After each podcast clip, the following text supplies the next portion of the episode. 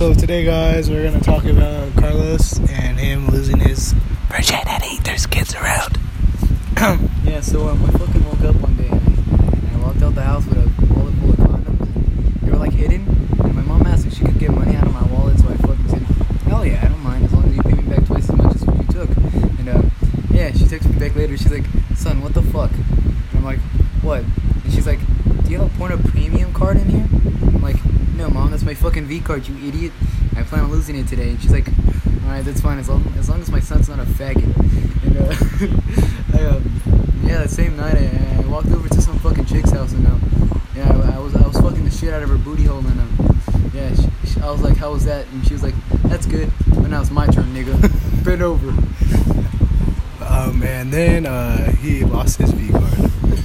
the end. That was